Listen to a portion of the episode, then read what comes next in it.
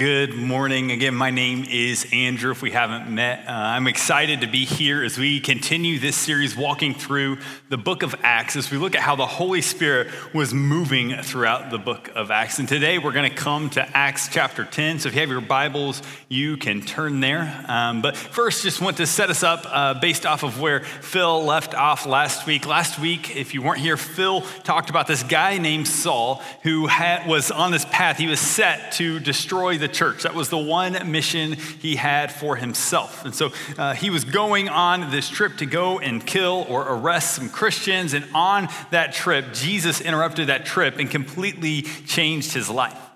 And God poured out his spirit upon Saul, and he actually gave him a mission. He was going to be what was called the apostle to the Gentiles. Which sounds great, right? Giving him this mission, but there's one major problem. Phil noted that this was a turning point in the book of Acts, but the problem is is that this comes 5 to 10 years after Pentecost, after Acts chapter 2 happened, this moment where the church was born and God gave him this mission to take the gospel to the ends of the earth. So that had been given 5 to 10 years before, and yet we have this moment where there are no Gentiles who have been invited into the people of God. They haven't been going out and evangelizing. They haven't been targeting this group uh, up until this point. So something has to happen to change the trajectory of the church. And today we see that happen as the Holy Spirit worked through one of Jesus's first followers. Now, as we come to this point, what we see is that Peter reappears on the scene, and Peter uh, is a follower of Jesus. That was one of Jesus' 12 original uh, disciples. And Peter uh, reappears on the scene at the end of chapter 9. We see him heal this lady named Tabitha. We see a bunch of people respond to the gospel. And we see in uh, chapter 9, verse uh, 43, it tells us this. It says, Peter stayed in Joppa for some time with a tanner named Simon. Now, if you are a major Bible nerd or like the former Bible Jeopardy champion of the world, if that is a thing, or you watched entirely too much Veggie Tales as a kid, uh, that town Joppa may sound familiar. Joppa was the place where um, the uh, prophet Jonah was called from in the Old Testament. If you don't know that story, prophet Jonah was in this town called Joppa. A prophet was supposed to be God's messenger, God's mouthpiece to the world. God gave him a message to take to Nineveh, but that was his enemy.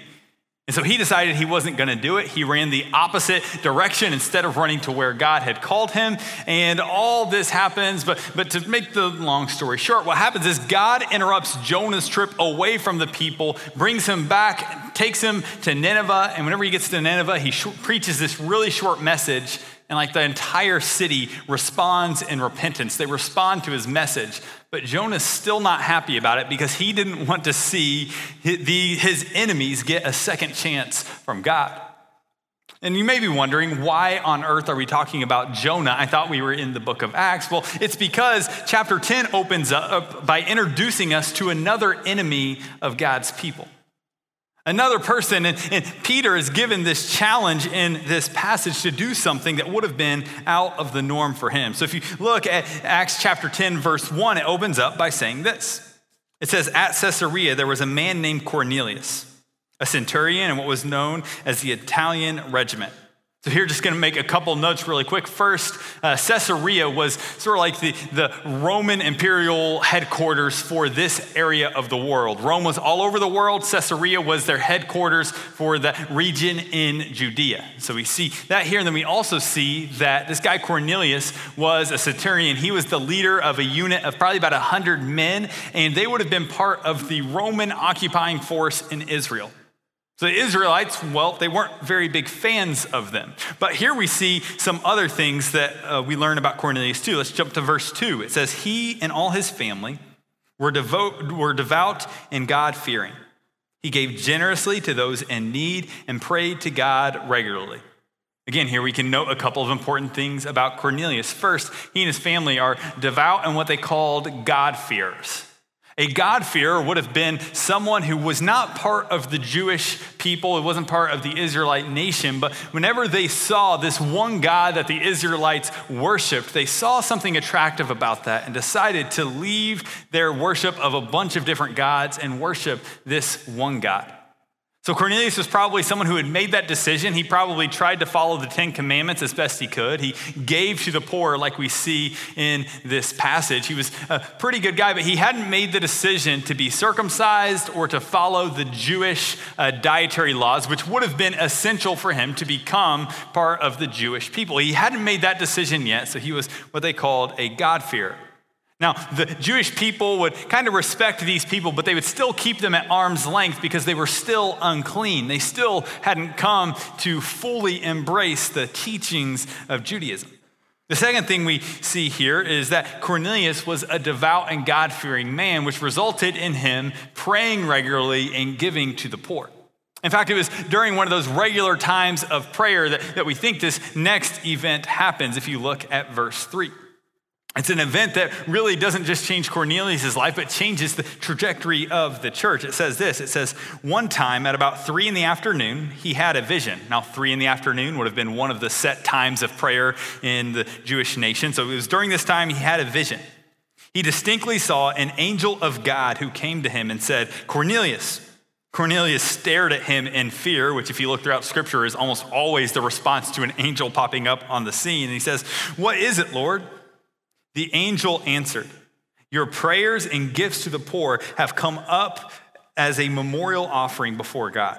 Now send men to Joppa to bring back a man named Simon who is called Peter. He is staying with Simon the tanner, whose house is by the sea. Now, here I want to just note something important about Cornelius. Like we saw, he was a God-fearer. Today, we, we may call him a seeker or religious or someone that considered himself spiritual, like, like he trusted that there was a God out there bigger than him, and he was searching for truth. One key thing to look at whenever we look at Cornelius is that Cornelius wasn't just looking for a truth that he could fit into his life or fit into what he already believed. No. Cornelius was looking for a truth that, that he didn't need to necessarily fit into his life, but that he could actually build his life on. He was looking for something that really was true, really was worth committing his life to. And so, whenever God reveals this vision to him and tells him to go and send for this man, Simon, who's called Peter, who's at Simon the tanner's house, all that stuff can get a little bit confusing, but he says, Hey, go here and get this man named Peter. As soon as he heard that, he immediately got two of his servants and one of his best soldiers, and he sent them on a 31 mile hike from Caesarea down to Joppa to get this man named Peter to figure out what it is that God was telling him. Now, Peter is a guy who's pretty well known throughout, throughout church history. He was one of Jesus' first 12 followers, and I, for one, am grateful for that because Peter has a track record of letting his humanity show a whole lot. And by that I mean he messed up a ton. He's someone who I think a lot of us in here can probably identify with. And so, just so maybe we can get our bearings with him, we're going to do a quick poll that's going to require your participation, okay? So, first, if you have ever um, maybe said something, made a really bold statement, only to discover that your foot was stuck in your mouth after you said it. If you ever stuck your foot in your mouth, could you raise your hand, please? Okay, apparently our new youth director had a minute there. Took him a minute. Okay, Jeremiah did raise his hand after a minute. Okay, good. Just wanted to make sure we're all there. That's probably most hands. So we'll go on to the second one. If you've ever um, acted um, off of like an impulse only to not really think through the consequences of the action, if you've ever made an action without thinking about the consequences, would you raise your hand, please? Aaron Musgrave has never done that, guys. So if you would like to figure out what perfect sanctification looks like on earth, Aaron will be available after service to teach you his ways. No, I think we can all probably identify with this, right? We can all look at our lives and see moments where we did this. Well, this was Peter pretty consistently. I mean, there's a time in Matthew chapter 16, I think it is, whenever Peter makes this bold declaration. He says, Jesus is the Messiah. He's the one that God promised to send to us. He is the man. But then, after Jesus goes on to teach for another minute or two about how he's going to die and all this stuff, Peter realizes that Jesus doesn't know what he's talking about. So he rebukes Jesus. It says he took him to the side and rebuked Jesus. Okay, that takes some confidence there. And um, just so you know, Peter was wrong, okay, in case you didn't know how that story worked out. But he stuck his foot in his mouth there. There was the time whenever Jesus was washing his disciples' feet in John 13, and Peter's like, You're never gonna wash my feet. And then Jesus is like, Yes, I am am. And he's like, fine then, wash my whole body. And it's like, okay, Peter, come on now. But then, all right, after that, Peter confesses his undying devotion to Jesus. He says, I will never deny you. And then within 12 hours, what does Peter do? Well, he denies Jesus three times. See, Peter was a guy who was really confident, really bold, and yet found himself messing up a whole lot. Now, the cool thing with Peter is that we see a transformation happen in Peter's life whenever we get to the book of Acts. You see, Peter is reinstated by Jesus at the end of John chapter 20. And after that point, we see that, that Peter is a leader in the early church. But then Acts 2 comes and God sends his Holy Spirit upon the church. And Peter can't help himself but stand up and preach the good news about Jesus. He's out in public, and this guy who just a couple months before had denied even knowing Jesus was now telling the world that salvation was found in Jesus and Jesus alone. He's thrown in prison for his teaching, for his healing, all these different things that are going on. This Holy Spirit that had come upon Peter had changed everything for Peter. What I love about Peter is that Peter is a great case study in seeing how we need the Holy Spirit to continually transform us.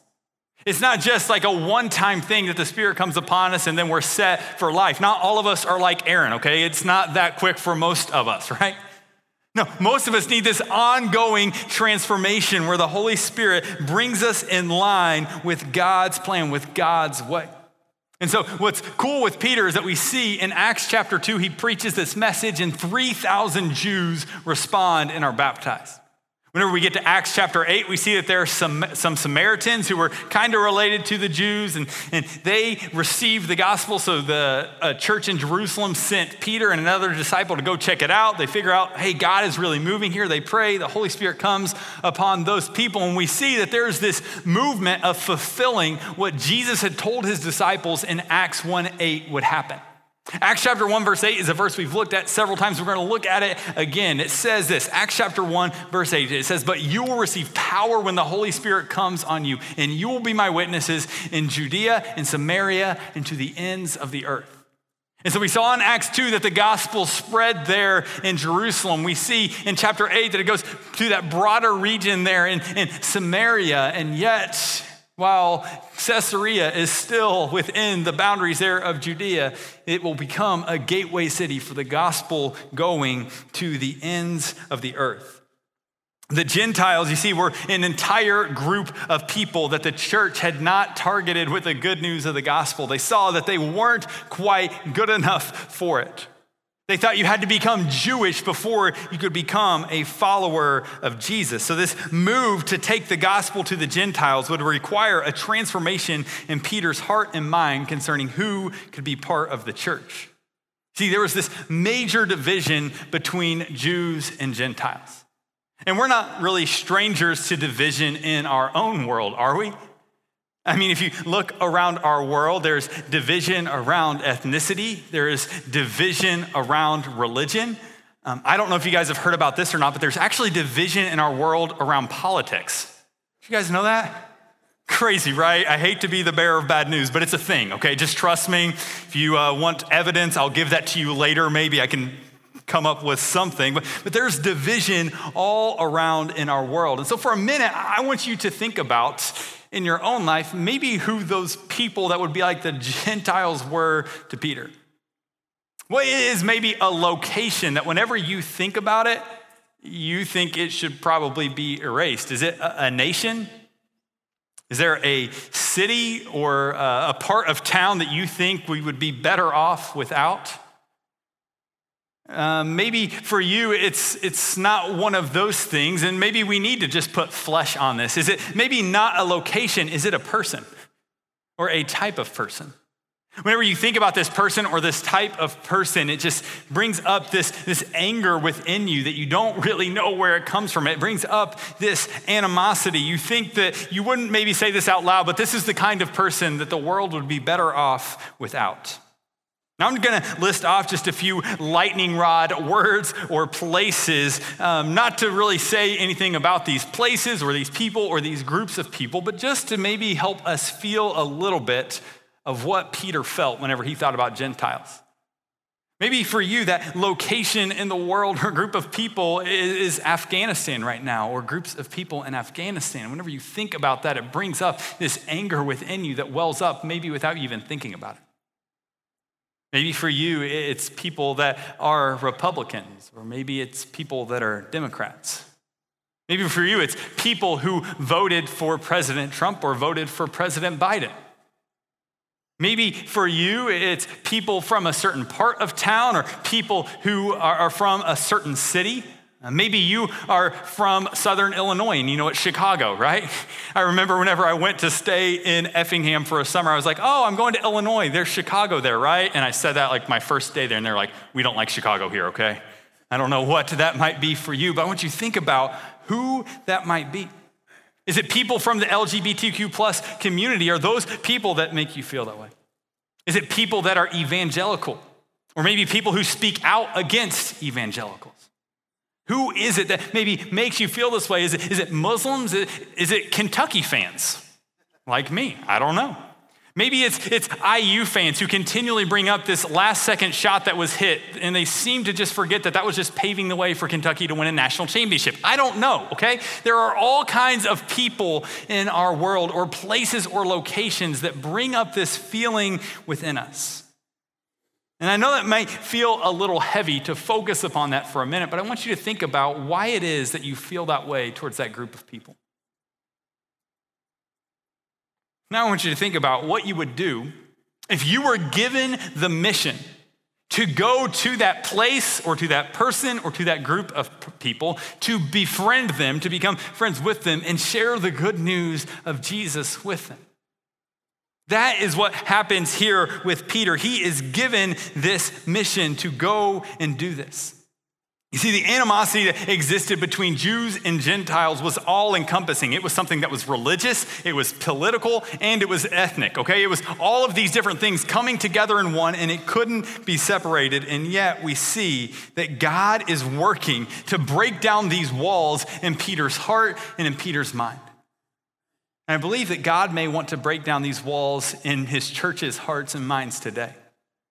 Maybe it's your heart where you've got this person and God is at work right now. But let's jump into verse 9 and see how the Holy Spirit begins to transform Peter. Here's what we see starting in verse 9. It says, About noon the following day, so after Cornelius has this vision, uh, as they, these men that uh, Cornelius sends to Joppa, were on their journey and approaching the city, Peter went up to the roof to pray.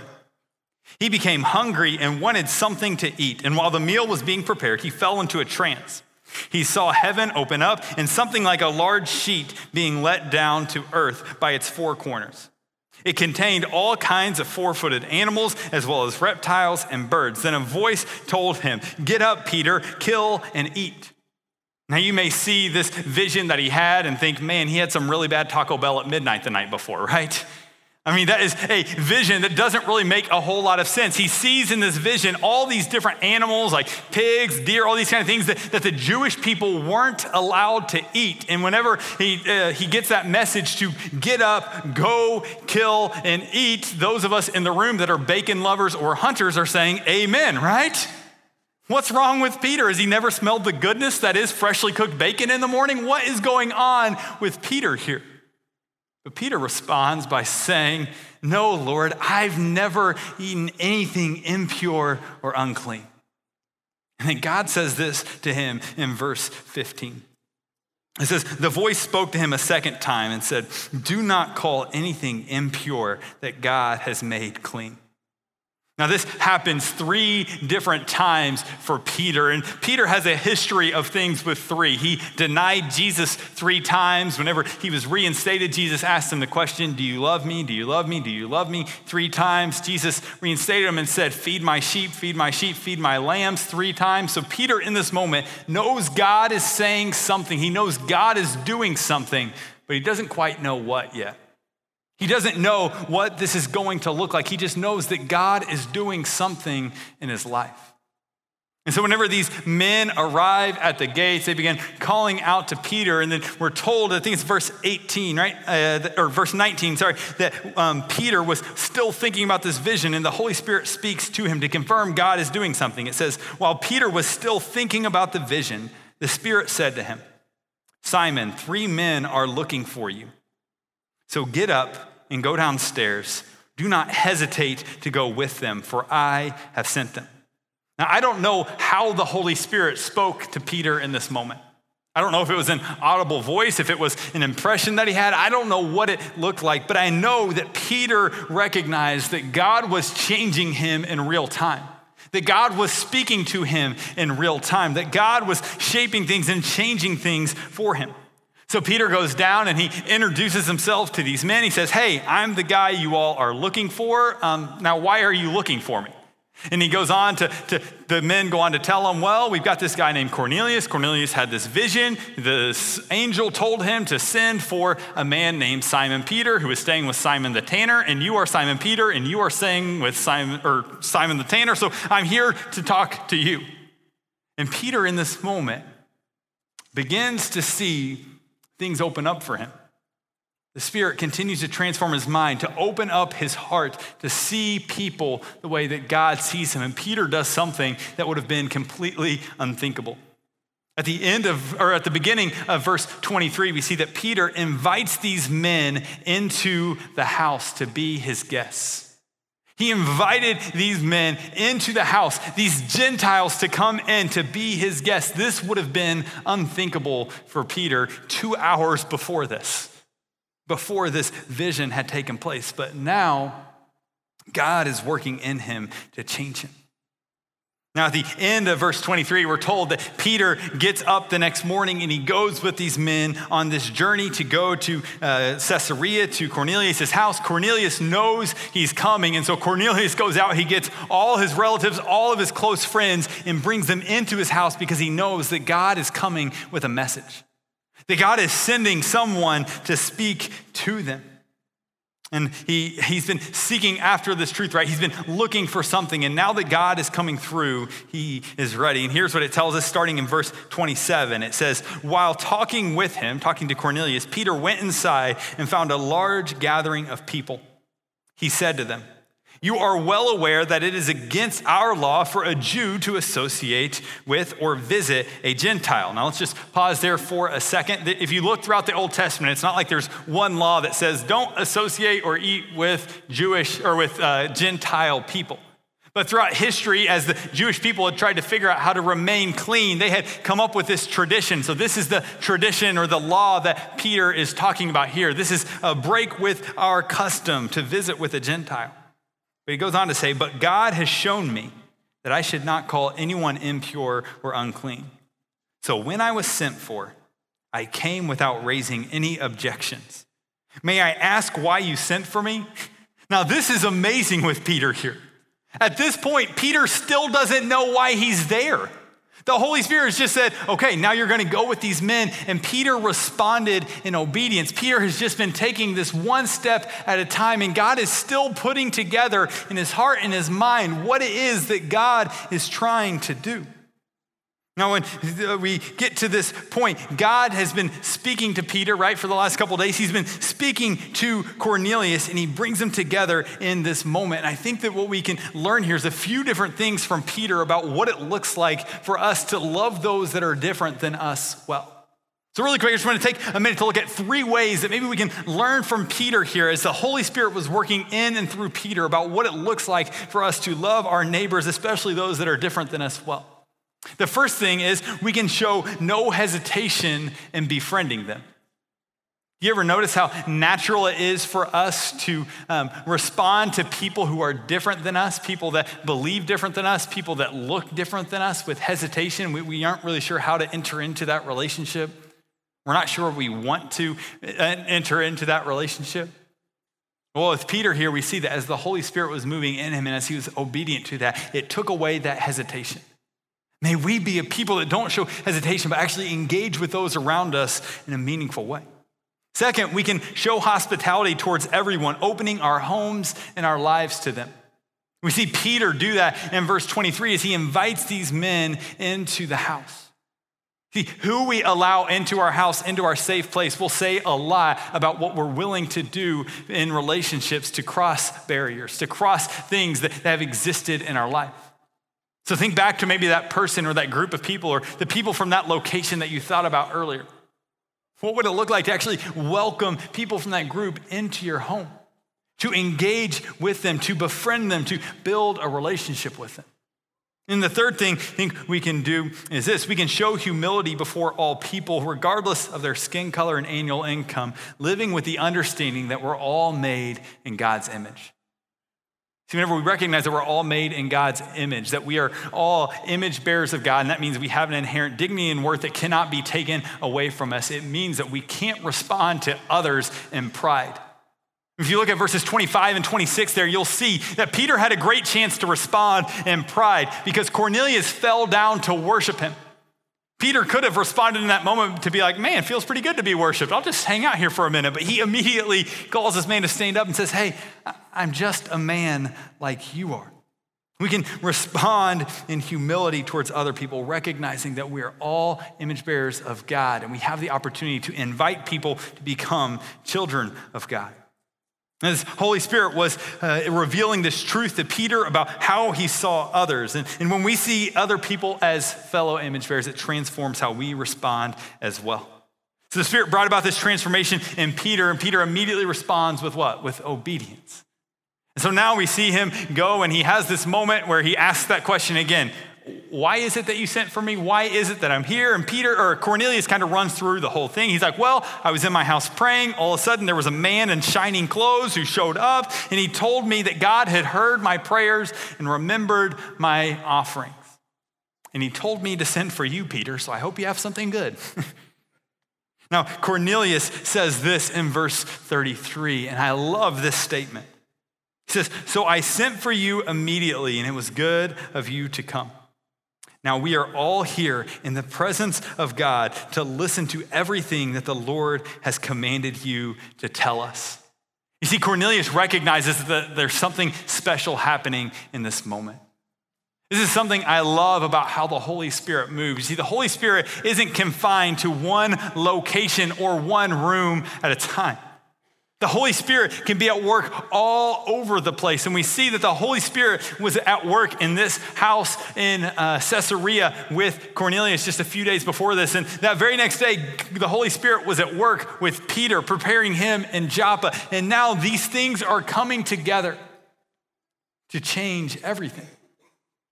Could it be that the Holy Spirit was actually in work or uh, at work in you whenever you decided last night, or maybe it was this morning and you looked up what time church started and you were like, nine o'clock. Okay, it's 9:30. I guess we'll go to 11 o'clock. Could it be that the Holy Spirit was at work in you, preparing you to come here to actually hear something from Him and from His Word? The Holy Spirit works. The Holy Spirit is moving in this story. And I love verse 34 and 35 as Peter begins to, begins to speak. He says, Now I now realize how true it is that God does not show favoritism, but accepts from every nation the one who fears him and does what is right. Something is still true today that he welcomes in those people, regardless of background, regardless of their history, into his family. It's something that God is at work doing and he has continually done. Now, Peter went on to share the good news with this group of people. He tells them the news about how Jesus had come, how he was Lord of all, how God worked powerfully through Jesus throughout his life, how Peter and these other guys were eyewitnesses to this happening. And Peter shares how Jesus was ultimately killed on a cross to pay the price for the sins of man.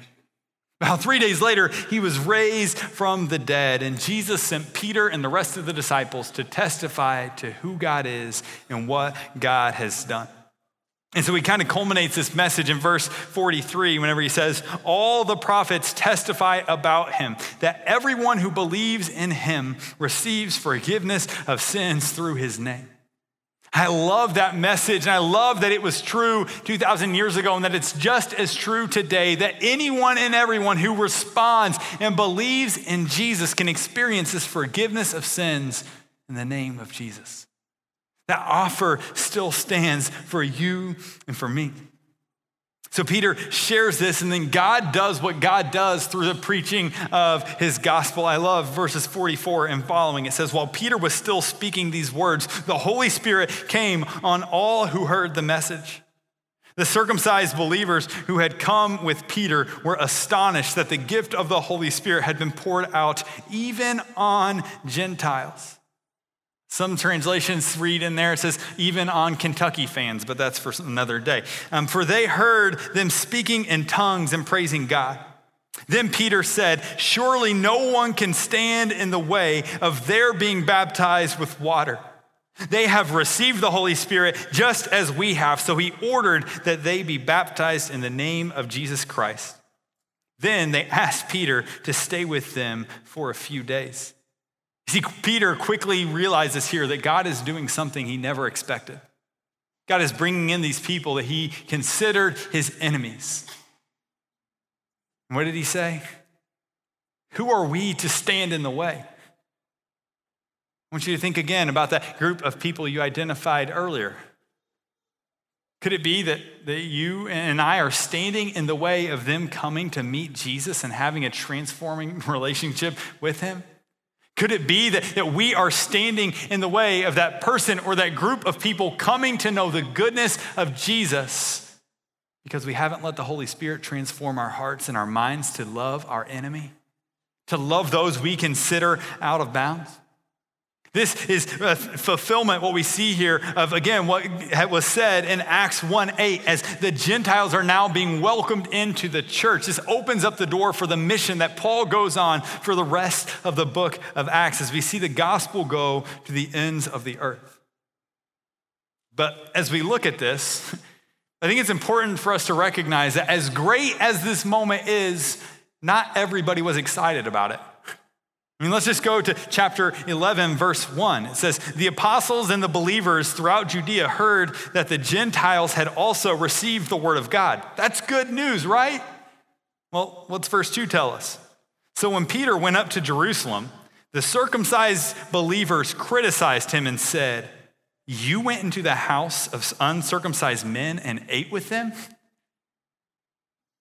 Again, I want you to think about maybe that group of people in your life. What is it that people that are in your circle would say if you did start engaging them?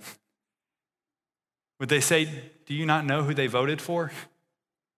Do you not know what they believe? Do you not know the choices they've made in their past? And whenever those things happen, we have to ask the question are we going to let the Holy Spirit continue to refine us, continue to change us, or are we going to respond in the fear of man and actually let what those people are saying impact us more than the testimony of what God is doing in hearts and in lives? I love what it tells us in verse 17, but, up to that point, what Peter does in response to this is he just kind of tells them what has happened. He says, Hey, you know what happened? I, I, had this vision and it told me to go. And then whenever I went to this place, I shared this message and the Holy Spirit fell on them. And so he tells us in verse 17, he says, So if God gave them the same gift, the Holy Spirit, he gave us who believed in the Lord Jesus Christ. Who was I to think that I could stand in God's way? And there's only one appropriate response to this. And even these people who were hesitant with Peter's response before respond by saying this in verse 18. He says, When they heard this, they had no further objections and praised God, saying, So then, even to Gentiles, God has granted repentance that leads to life. Now, that word repentance there is one that I think can kind of get a bad rap in our world today. Sometimes for some of us, I think it carries a little bit of baggage. Maybe it's someone that was yelling at you about something. But I want to take a minute just to think about that word repentance and what it means. First, repentance is a change of mind or a change of verdict. Okay, so sometimes if you look at some of the ancient law, like recordings that they would have there, they would record the, the story of a verdict being handed down in a case, but then later new evidence was presented that changed the verdict. It caused the, the verdict to be repented, if that makes sense. And so for us, that means that we change our verdict, we change our mind about what it is that we place our hope in, about what it is that we place our trust in. Repentance is also a God initiated gift. We see that that's what led to the praise of these people as they saw that God had given this gift to the Gentiles too. Repentance is the result of faith. You see, faith and action go together, they, they can't be separated. It's not like you respond and you choose to believe this thing and then your life just stays the same. No, these things go together. Repentance results in transformation. This is related to that point we just made. Repentance and action go together. A change of mind results in a change of life. It results in our lives being transformed as the Spirit gets more and more of us. And finally, repentance is not a one time decision. See, Cornelius and his family responded to the gospel. They changed their mind or they changed their verdict about how they were going to live their lives, what they were going to build their lives on. And they said, We're going to turn away from our sins. We're going to turn away from the way we have been living. And we're going to turn to God and trust Him. We're going to trust the new life that He is breathing into us. But I think if we look at the story of Peter in this passage, we see that Peter had a moment of, tra- of repentance too, right? Peter had to change his mind or change his verdict about who could be invited into the body of Christ. And whenever this happened, he shared this message about the rescue from sin that Jesus did for us, and it gave these people a chance to respond. Now, I don't know where you are in your life as you came into this room today. Are you like Peter? Maybe you've been around the church for a really long time. You've been through all the classes, you know all the stories, and yet, as we talk about these people that are hard to love in our world, you recognize that, that there's still some work that the Holy Spirit has to do in you. Were there people that came to mind that you can't possibly imagine God welcoming in to his family? A group of people, a type of people, people from a certain location. I think the question for those of us that might fit into this category is what are we going to do to respond in obedience this week? Will we be obedient when the Holy Spirit prompts us to go and engage with a relationship with someone who's different than us? Someone who looks different than us, who believes different than us, someone who lives different than us? Are you maybe like Cornelius? You came in this room because you've been on a spiritual journey for a while. You've tried different things, you're looking for something, but you don't quite know what it is. Could it be that God has brought you to this place to respond in faith, to experience this new life He's inviting you into? Because you maybe say with Peter's, or with Cornelius, as Cornelius said there in verse 33 or 34 there, whenever he said, Here we are in the presence of God, just tell us what to do. Could it be that your next step is to make a profession of faith through baptism? Or maybe you came in this room and you weren't a believer, but you also wouldn't consider yourself spiritual or religious either. In fact, you came in perfectly content with not having God in your life. Well, last week we heard the story of a guy named Saul who had a mission to actually destroy the church until God came in and interrupted that and transformed his life. Would you be willing to have a conversation with someone about this, this faith that maybe you say you hate or this faith that you think just doesn't work out? What might your step look like? Again, I don't know where you are today, but I think that God is calling each and every one of us in this room to respond to His word in faith and repentance. To take a step towards Him, to respond by saying, Okay, Lord, that's not what I thought before, but I'm saying yes to you. If you felt the Spirit prompting you today and you've not made that decision to be baptized before, we would love for you to come have a conversation today. There are chairs set up in different spots in the room with someone there with a red lanyard. They'd love to have a conversation with you about what that looks like. It's not like walking to that chair automatically signs you up for this decision. No, but it puts you in a conversation with someone where you can figure out what it looks like. So if you felt the Spirit moving in you, if you just felt a stirring or something that you haven't really felt before, go talk to someone about this decision. See what it might look like. See, Romans chapter 6 gives us this picture of baptism being this moment where the old self, where our sin is actually put to death and we are raised up in new life. It is a picture of what God is doing in our hearts. And if you want to take that step, I hope you'll join us. But right now, we're going to go back into a time of worship. You can come forward anytime while we're singing. Right now, we're going to celebrate the life change we've already seen. We're going to celebrate the baptisms we were uh, able to celebrate earlier with Caitlin and with Mason. And we're going to celebrate even others that are to come. So if you're going to make this choice, come forward. If not, let's stand and worship together.